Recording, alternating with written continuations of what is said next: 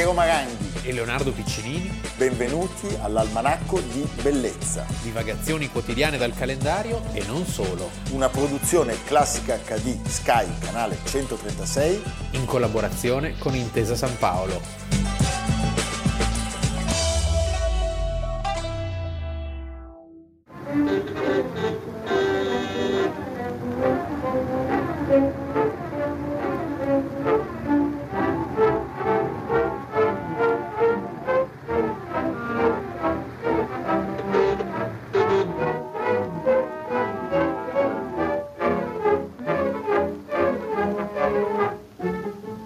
Almanacco di bellezza, 15 gennaio. Oggi abbiamo incominciato con un omaggio al British Museum perché, perché questa istituzione museale che vanta tanti record viene aperta al pubblico il 15 di gennaio del 1759. È il primo museo del sapere universale, sì. molto più del Louvre, sì. dove veramente tutto ciò che di meritevole l'uomo ha realizzato, conservato, è lì. Nel senso che è il primo centro di raccolta dello scibile umano. Dello scibile umano. E, e tutto questo inizia evidentemente come sempre per progetti così ambiziosi qualche anno prima. Un medico e scienziato, Sir Hans Sloane, ha ceduto per sole 20.000 sì. sterline le sue immense collezioni. Parliamo di 71.000 oggetti sì, Re... diciamo che l'inizio è un po' naif, sì, nel senso che un sono così. così, manca solo le pelli di rinoceronte. Però poi... è straordinario. Però è straordinario. Giorgio II dà l'assenso. E anche l'aspetto del museo è molto modesto all'inizio. Sì, sì. E nasce questo, questo museo che è un museo pubblico è un museo figlio dell'illuminismo. Figlio dell'illuminismo, è un museo che non appartiene né al re né alla Chiesa, ma appartiene al, ai cittadini. Ai cittadini, è il primo museo in cui si riconosce l'Inghilterra tutta. E anche il modo in cui si svilupperà procede con questo spirito, nel senso che il console inglese a Napoli, William Hamilton, fa partire due navi cariche di vasi greci per il British Museum, lascia solo a casa la moglie, per il Lascia, resto tutto, la, tutto. Lady Emma che però diventerà certo. l'amante di Nelson. Di Nelson, quindi va benissimo. Lord Elgin, lo sappiamo. I marmi del Partenone di Elgin Marbles. Poi ancora il vaso Portland, il più famoso esempio di vetro a cammeo romano, tantissimo altro. Pensa che un grande antiquario che fu eh, Duvin negli anni 30 commissionò una nuova sala proprio per i marmi Elgin, che ancora oggi è la sala in cui sono conservati, una sala neoclassica. E lui che era figlio di immigrati ebrei olandesi, quindi Duven diventa Duvin, quindi un self-made man, diventa il più importante forse antiquario della storia, è nominato grazie a questa donazione, a questa e alla Tate, Lord Duveen of Milbank. Milbank che è il lungo, il, il lungo Tamigi. E poi ancora la vittoria degli inglesi su Napoleone porta la stele di Rosetta, in cui quest'anno si festeggiano i 200 anni della decrittazione da parte di Champollion. Certo, poco dopo nel 1810 viene stabilita la gratuità del museo. Sì, che ancora oggi persiste e non è sempre stato un percorso lineare. Anni fa ci furono dei tentativi di fare, delle, di fare un biglietto, però è proprio una questione morale, eh, di principio. Sì, poi è molto interessante vedere il parallelo tra ciò che avviene in Inghilterra e ciò che avviene in Francia, perché sappiamo che vent'anni dopo, con lo scoppio della rivoluzione... In Francia c'è sempre un'altra genesi, che può sì. essere il re, l'imperatore o il, il presidente. Sì. Cioè c'è sempre qualcosa che parte dall'alto. Questo invece è proprio il museo della nazione britannica, per cui ci sono tantissime donazioni fin da subito di più o meno importanti e oggi diciamo i numeri pre-pandemia il British Museum con 5 milioni e mezzo di visitatori è al quarto posto dopo il Louvre che ne ha 10, il Metropolitan 6, i Vaticani 6 e appena sotto c'è la Tate Modern e appena sotto ancora la National Gallery di Londra. E quindi è un museo che è anche un istituto di ricerca fa scavi archeologici in tutto il mondo, promuove studi, restauri. Tra l'altro dal 17 febbraio ci sarà questa mostra straordinaria The World of Stonehenge sulla storia d'Europa dal 4000 al 1000 a.C., l'età del bronzo, ci sono oggetti dal nord Italia, gioielli in oro e poi ci sarà esposta un'opera straordinaria poco conosciuta perché è stata recentemente scoperta, il disco di Nebra, una piastra metallica di 32 cm di diametro con applicazioni in bronzo che è considerata la più antica rappresentazione del cielo, cioè la luna, il sole, le stelle, rinvenuta nel 99 e conservata oggi al museo di Halle in Sassonia-Anhalt. Viene, Città viene, musicale. Sì, esatto, e viene prestato per questa mostra e sarà una grande scoperta. Il British Museum conservava anche una grandissima biblioteca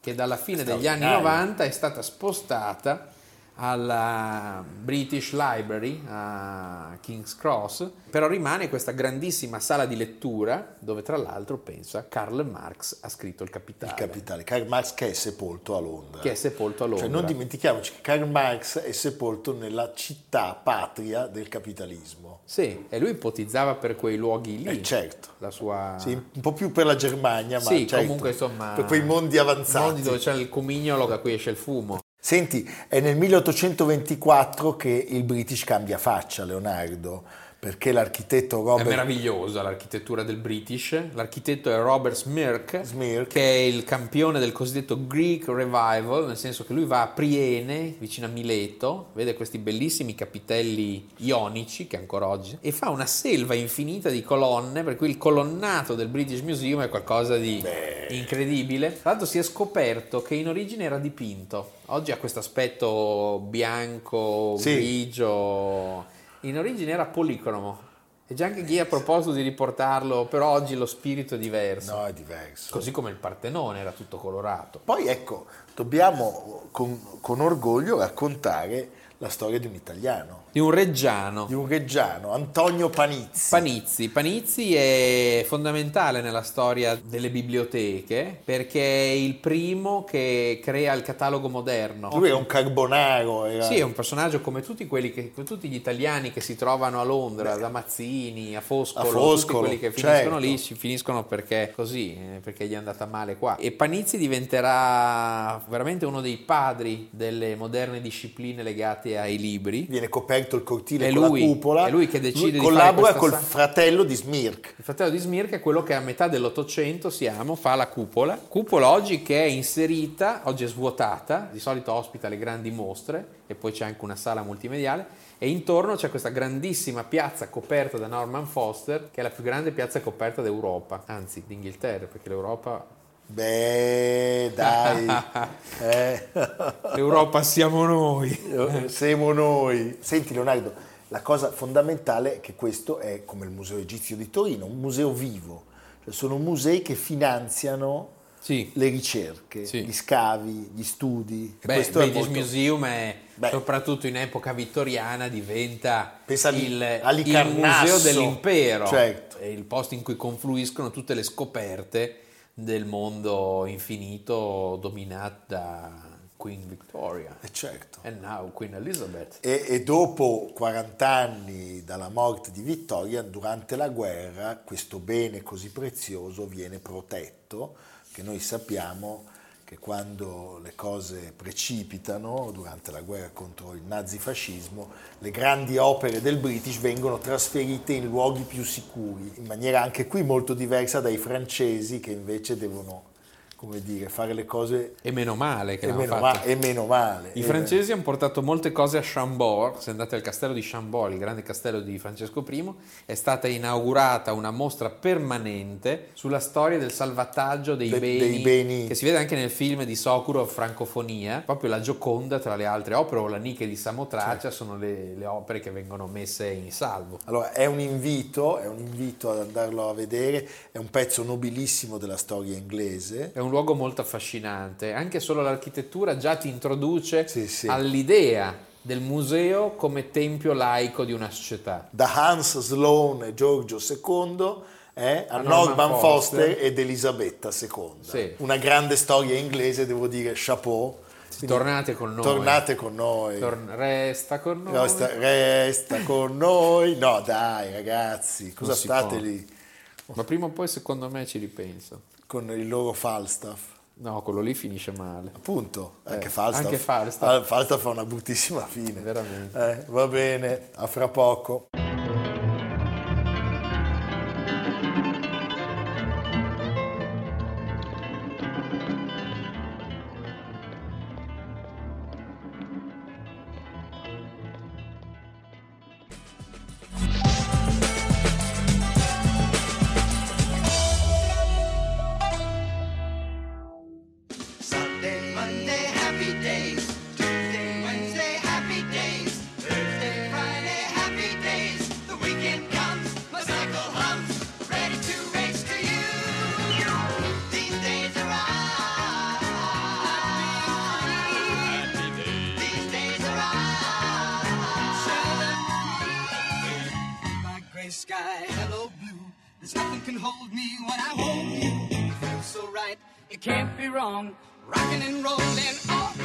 Rientriamo nella seconda parte di Almanacco di Bellezza con la sigla di Happy Days del Piero 1974. guardava religiosamente. Ma assolutamente. Io Chi- non ricordavo che fosse sulla Rai. Ma chi non, lo, chi non lo ha Non guardato? mi ricordavo più questo dettaglio, la facevo una roba ber- berlusconata. No, Anche se per una stagione eh, arrivò a Canale 5, Ma proprio la stagione anno? 1984, beh, te lo spiego io. erano i DC.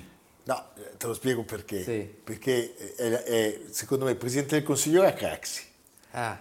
Ah, no, però presidente, amministratore delegato della Rai era Biagione Agnes. Sì, De Mita. Poi c'era Demitiano. Manca come presidente, ma no, probabilmente si sono distratti un attimo. Saxarubra. Sa- eh, eh, fu- I sassi rossi. I sassi Sai perché rossi. si chiama Saxarubra? Perché? Perché c'è il tufo lì intorno, Il cioè tufo. le gave de tufo. De Tufo. De tufo, Eh. rossa- rossastre. Comunque questa serie, questa sitcom sarebbe entrata nella storia della televisione, diventando uno dei telefilm più popolari della storia degli Stati Uniti, ma d'Europa Ehi. e del mondo, per il personaggio di Fonzi, devo dire anche per una certa longevità però del suo protagonista, perché non dimentichiamocelo, il protagonista di Happy Days, Ricky Cunningham. sì, ma è Ron Howard, cioè Ron Howard, è- bravo. è un regista che poi Classe 1954, nato in Oklahoma, quindi oggi ha 67 anni. che ha filmato una serie di film straordinari Anche Pavarotti. anche Pavarotti recentemente e che eh, aveva già conosciuto una certa fortuna perché lui aveva recitato in un telefilm con Harry Fonda, uno di quei telefilm con gli attori famosi Ah. che andavano di moda in quegli anni, penso a quello con Bart Reynolds,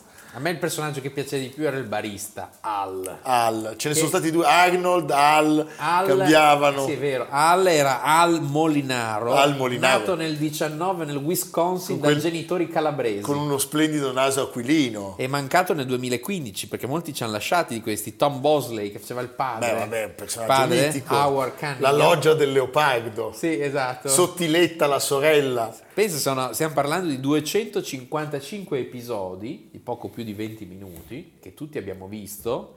Vanno in onda per 10 anni, dal 74 all'84 in America. Da noi c'è un certo ritardo, per cui dall'Italia dal 78 all'87. all'87. Voi pensate tra l'altro che alla fine della serie Ricky Cunningham, Ron Howard, che appunto è il regista di successo che abbiamo raccontato, abbandona il gruppo dei ragazzi di, di Happy Days per andare a Hollywood a realizzare il suo grande sogno, che è quello di fare il regista. Quindi è autobiografico. È tutto successo, eh? È stata una serie C'è da, spensierata. do- c'è da domandarsi perché noi abbiamo solo avuto dei miti americani. No, beh, da lì in poi. Dallas.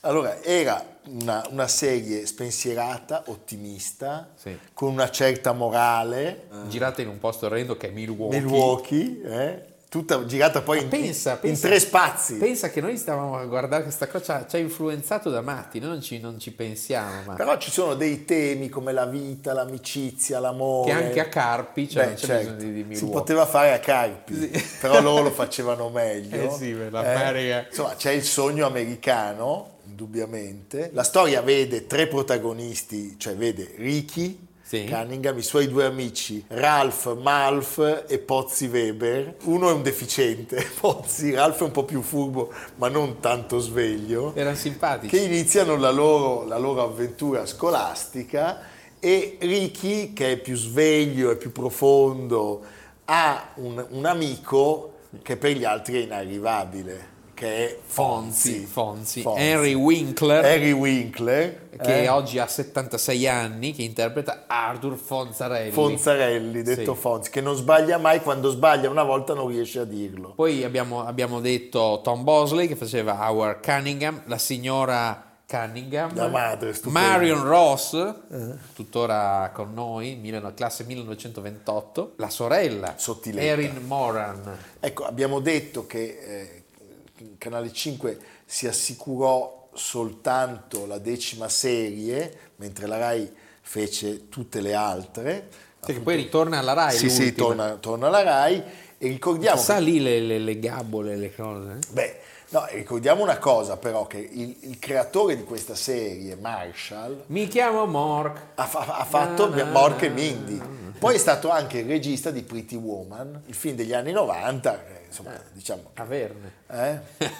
Beh, credo che sia giusto salutare questa serie stupenda con l'ultimo episodio. Sì. Eh, un, un Integrale, passaggio da- integrale. no, non integrale, un passaggio dall'ultimo episodio. Se qualcuno facesse un brindisi in questa felice occasione. Bene. Cosa posso dire?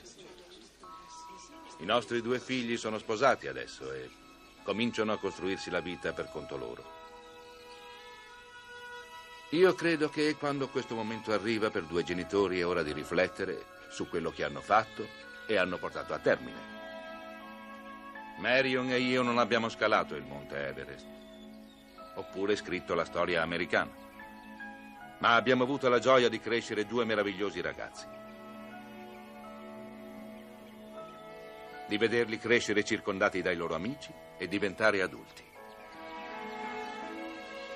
E adesso, se il Signore vorrà, avremo la gioia di vederli educare i loro figli. E vi assicuro che un uomo e una donna non possono volere di più. Grazie a voi tutti di aver fatto parte della nostra famiglia. Happy Days.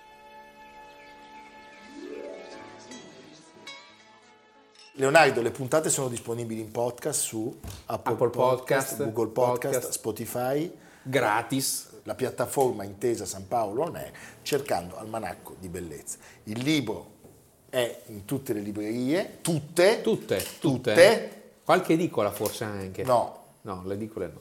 e vorremmo fosse in tutte le vostre librerie. Negli autogrill c'è.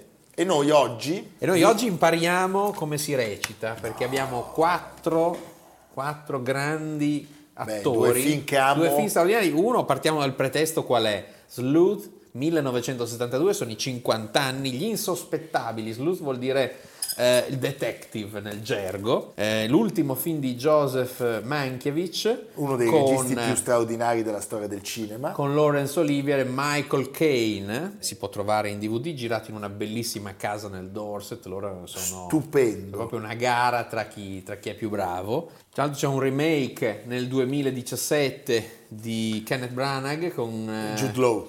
Jude Law e Michael Caine che fa invece nei panni del- dell'anziano. E poi l'altro che è uscito da poco in DVD in edizione restaurata. Qui abbiamo Sean Connery e Donald Sutherland. No, ma siamo a- alle, alle stelle. Michael Crichton, Michael Crichton autore del libro, sceneggiatore e e regista. regista. e regista. È un film splendido. Questo è del La 1979. grande rapina al treno. Qua- 1979 quando nascevo io. 1855, io sono andato al cinema a vederlo.